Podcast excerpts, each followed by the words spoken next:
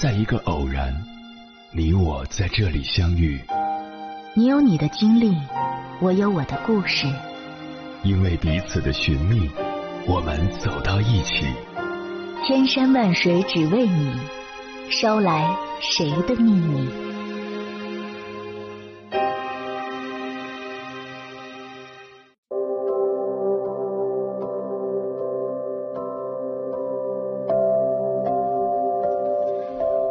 欢迎回来，各位夜行者，这里是正在直播的中国交通广播心灵夜话栏目《千山万水只为你》，深夜不孤单，我是迎波，我要以黑夜为翅膀，带你在电波中自在飞翔。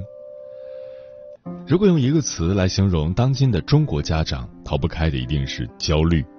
从孩子出生那天起，就要吃好的、穿好的、用好的。到孩子大一些，又要考虑学什么、去哪儿学、怎么学。无论是养还是育，似乎每天都有操不完的心、解决不完的问题。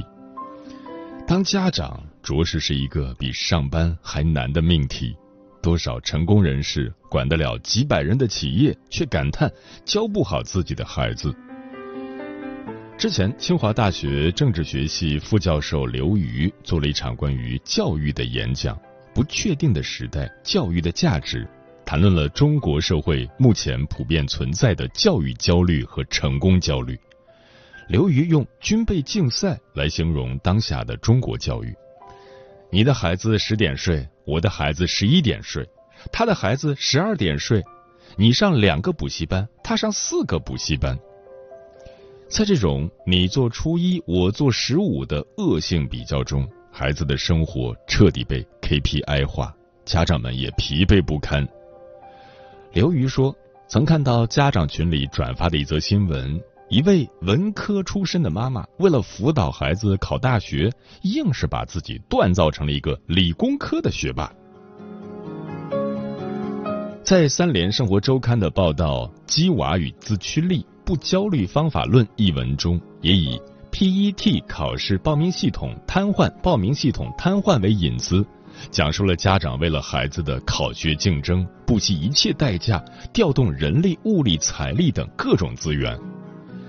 PET 也就是剑桥英语2级考试，全系列共5级，是为初级至高级各水平的英语学习者设计的国际英语考试。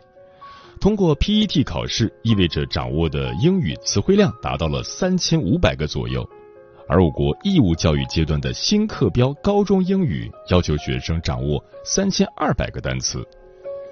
但如今的现实是 PET 已经成为国内很多一线城市小学生，注意是小学生而非高中生，在毕业前必须攻下的目标。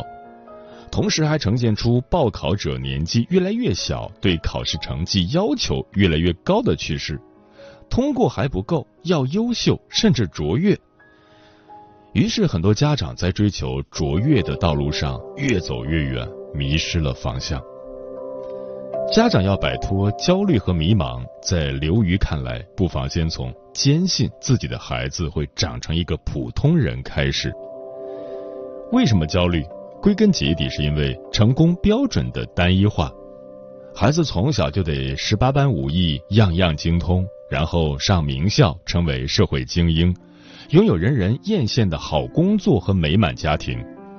但国内外名校就那么几家，所谓好工作也不外乎几类：稳定如公务员，受尊重如医生、教师，多金如金融才俊或互联网新贵。一只手就能数得过来。这种随波逐流带来的安全感，反而是一种虚假的安全感。人多的地方怎么可能安全？千军万马过独木桥，它必然是踩踏式的竞争。只有放弃追求人云亦云的卓越，接受大部分人就是普通人的事实。如刘瑜所言，这其实是一个理性人对概率学的尊重。无论家长还是孩子，才能得到自由。自由是什么？是逃离不知为何的盲目竞争，让孩子找到真正适宜生长的土壤，用他喜欢的方式，自信而快乐的成长。不不幸的人都在走别人的路，而幸福的人都在另辟蹊径。对于家长来说，与其非要把一棵小草培养成参天大树，不如把一棵小草培养成一棵美好而健康的小草。刘瑜说，我作为家长的一个使命就是沿着孩子的独特性，帮他找到他所欢喜的事，发掘他的比较优势。正如在成年人的职场里，除了 KPI、OKR、升职加薪之外，依然有许多其他的东西值得追求，事业的长期价值、全情投入的激情、一心同体的伙伴关系等等。在孩子的世界里，也不应当只有成绩、证书和五花八门的技能，也有对世界的好奇心和探索欲，有能自得其乐、琢磨一整天的兴趣爱好，有温暖善良的品质，无条件信任和爱这个世界的纯真。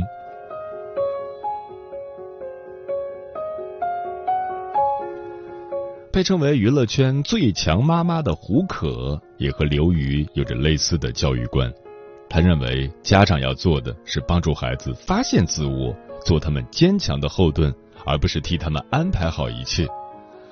胡可曾经也摆脱不了妈妈总想管着孩子的惯性。有一次，他给大儿子安吉买了一双鞋，安吉很不喜欢，穿了一次就坚决不穿了，他对此很生气。但安吉反怼了他一句，我难道还不能选择自己穿什么鞋吗？为什么你们大人就可以？胡可被人小鬼大的安吉怼得一下子说不出话来，但想了想，确实是这么回事。为什么孩子没有自己选择的权利呢？从此，胡可会让孩子自己选衣服、鞋子、玩具，他会提意见，但由孩子决定是不是采纳，主动权在孩子手中。对应到兴趣班，胡可也会给孩子选择的自由，大致评估后给到孩子一些备选，让他们挑自己感兴趣的再去试课。如果说在面对一些人生重大问题时，孩子的心智尚不成熟，而家长能够以人生经验和思考能力做出更加理性的决策，但这种帮助只能是辅助和引导性质的，需要与孩子共同协商决定，而非一味说教或独裁式的替孩子选择人生道路。接下来，千山万水只为你，跟朋友们分享的文章名字叫《每个孩子来到这个世界都自带粮仓》，作者佳佳。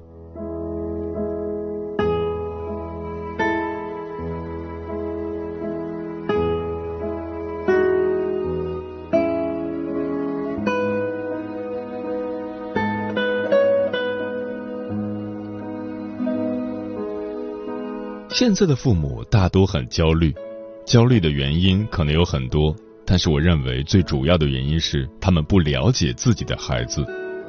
按理说，每天看着孩子成长，父母应该是最了解自己孩子的人，但现实是，多数的父母并不了解自己的孩子，不了解的程度常常令我感到惊讶。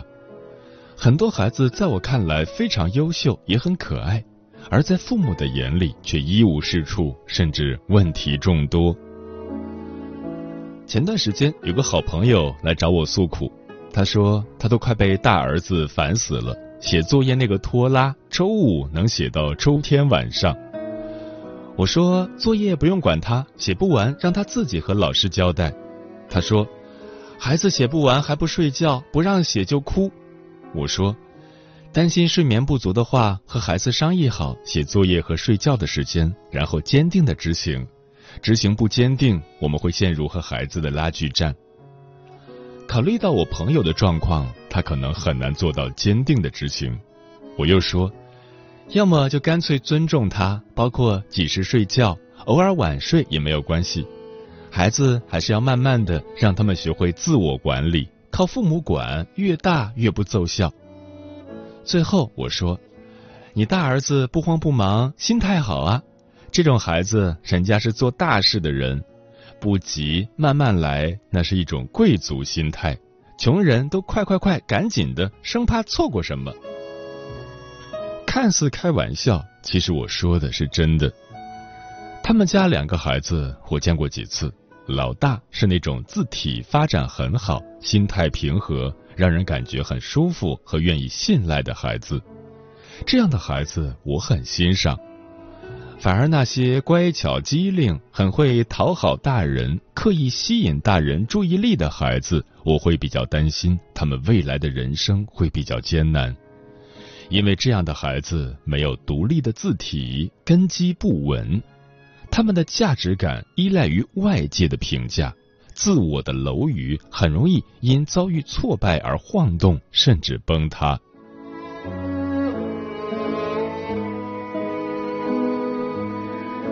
前段时间，我妹妹也和我分享了一个她之前的忧虑。她说，过去我会为我的儿子担忧，因为我感觉他没有什么特长。你看，你儿子喜欢绘画，擅长体育运动，拼乐高，可以连续做5、6个钟头。而我儿子既不爱绘画，也不擅长体育运动，做什么似乎都3分钟热度，不能坚持。不过这个担心在今年5一节后我彻底的放下了。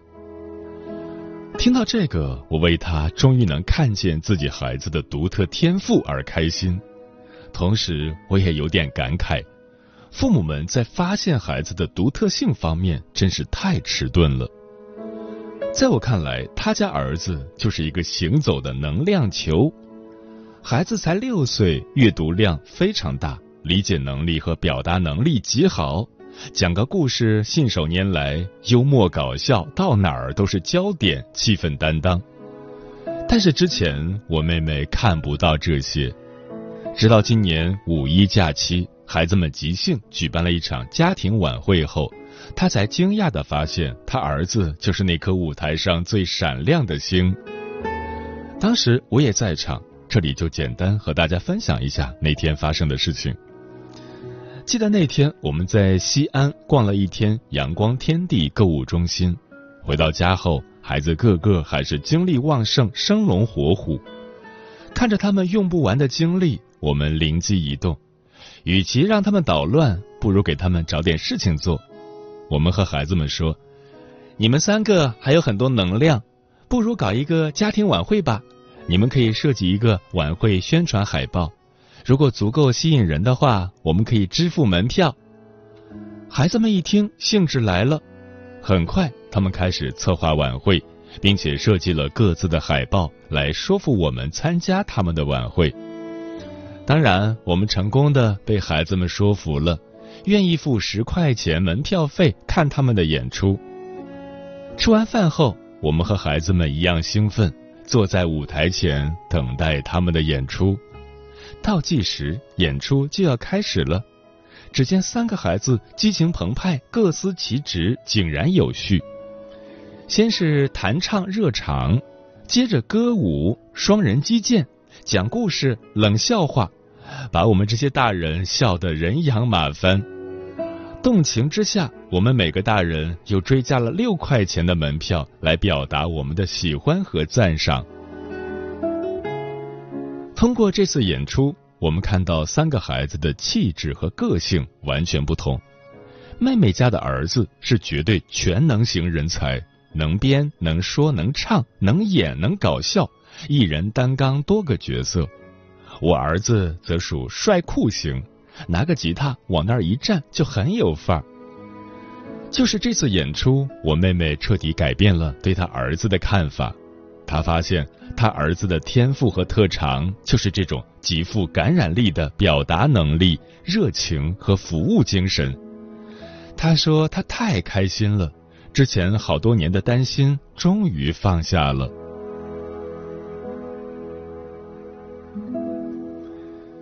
每个孩子都是独特的，每个孩子都有他独有的天赋和才华所在。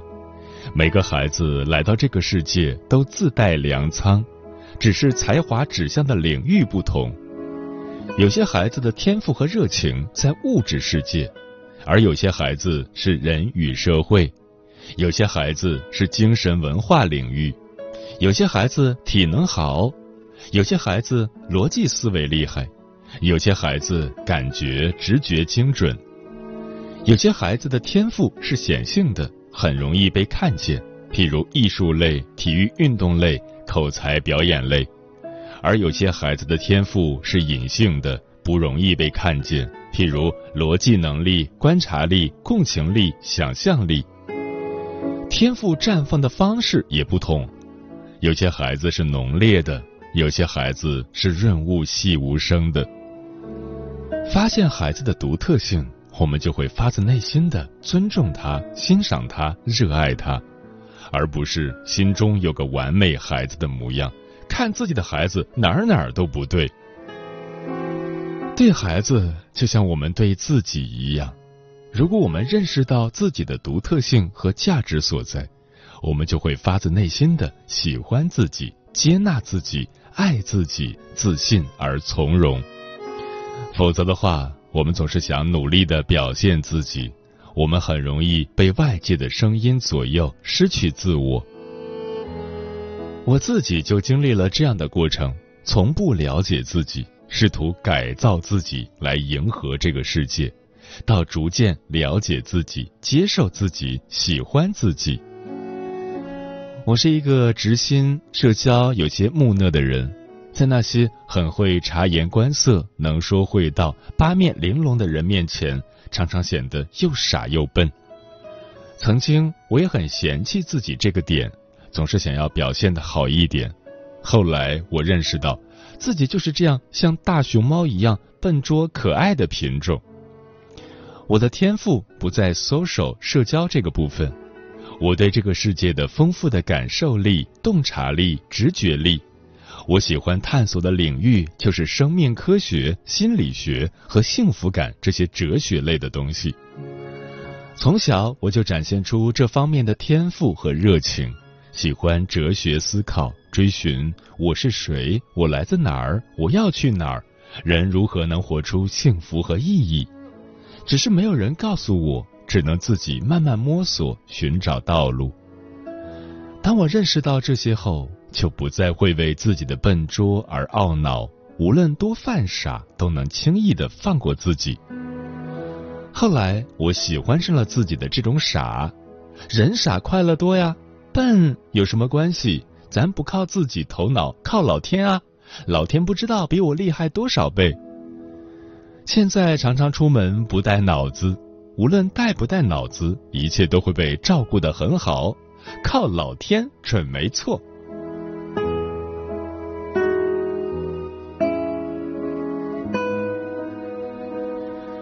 那么，如何发现自己孩子的独特性？一，要想真实的、完整的看见孩子，我们首先要放下自己的评判和标准，空掉自己过去对孩子的认知，如实如是地观察孩子。这个对很多成年人来说并不容易，我们已经习惯了自己看世界、看人的方式，我们会穿过层层已有的认知，分析、判断、评价我们所看到的。我们看到的孩子是我们的认为，并不是孩子的真相。就像前几年，我父母非常担心我弟弟找不到媳妇儿，焦虑的晚上睡不着觉，这让我和妹妹哭笑不得，不得不给他们做思想工作，免得我弟弟整天被唠叨，压力太大。在我看来，弟弟非常优秀，要遇到那个喜欢且合适的才行。这不，人家很快就遇到了一个对的人，结婚生子，夫妻感情非常之好。在我父母眼里，我弟弟还是个不懂事的小孩子，而事实是，我弟弟已经是个有能力、有担当、对家人孩子体贴入微的成熟男人了。二，孩子的热情在什么地方，天赋就在什么地方。如果用心观察，我们会发现每个孩子天生就不同，他们会对一些东西很感兴趣，孜孜不倦的探索，轻松就能达到很高的水平。譬如，有些孩子对机械的东西很有兴趣，能记住所有车牌和不同车型的数据；有些孩子对大自然、动物非常感兴趣；有些孩子则是天生就爱唱歌跳舞；有些孩子似乎天生就对语言敏感，表达能力非常好。如果你没能从孩子的日常生活中发现他的热情所在，那就多让孩子接触不同的领域，参与不同的活动，孩子会在实践中寻找到并展现出他们的热情。就像我妹妹通过一个家庭晚会发现了她儿子的独特才华。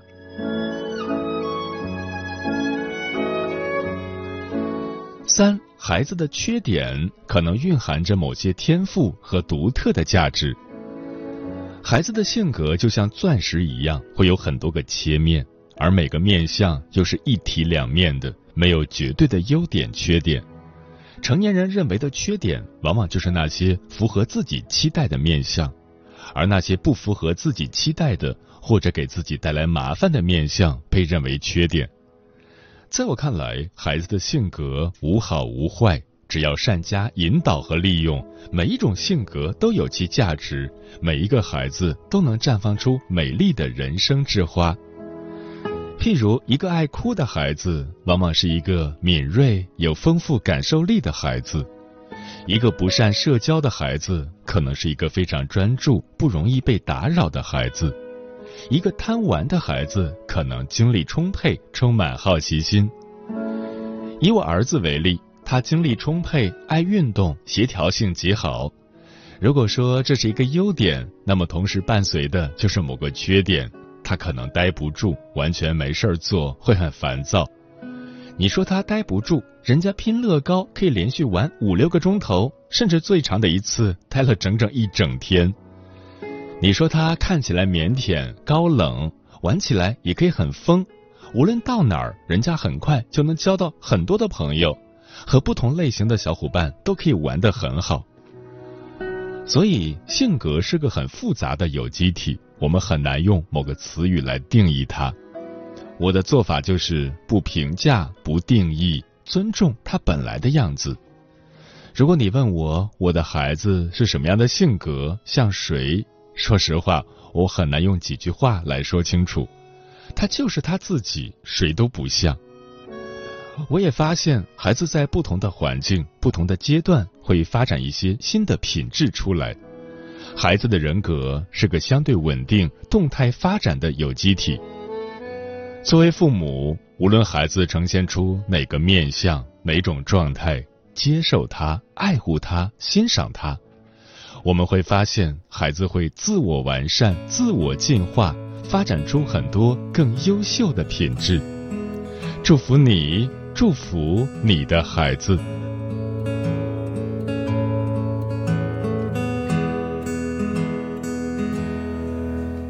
如果这片云就要穿过你，